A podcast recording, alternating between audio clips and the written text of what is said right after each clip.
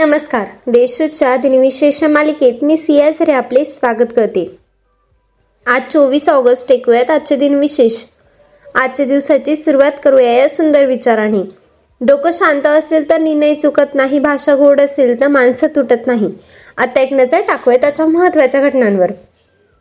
East India कंपनीने agent John Charnock यांनी स्थानिक जमीनदाराकडून सुतानुती कोलकाता गोविंदपूर ही तीन गावे सोळाशे नव्वद साली विकत घेतली.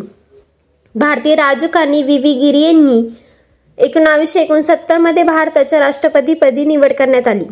इंदिरा गांधी यांच्या कार्यकाळात काँग्रेस नेता फरुद्दीन अली अहमद यांनी एकोणीसशे चौऱ्याहत्तर साली भारताच्या पाचव्या राष्ट्रपतीपदी नियुक्ती करण्यात आली.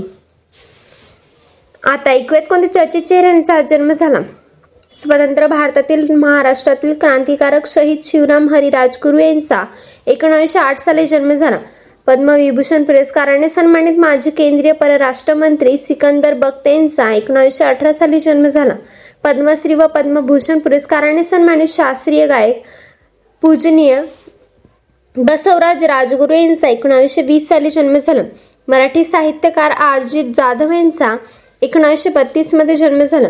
संगीत नाटक अकादमी पुरस्काराने सन्मानित आणि ओडिसा शास्त्रीय नर्तिका सजुक्ता पाणीग्रह यांचा एकोणीसशे चौवेचाळीस साली जन्म झाला.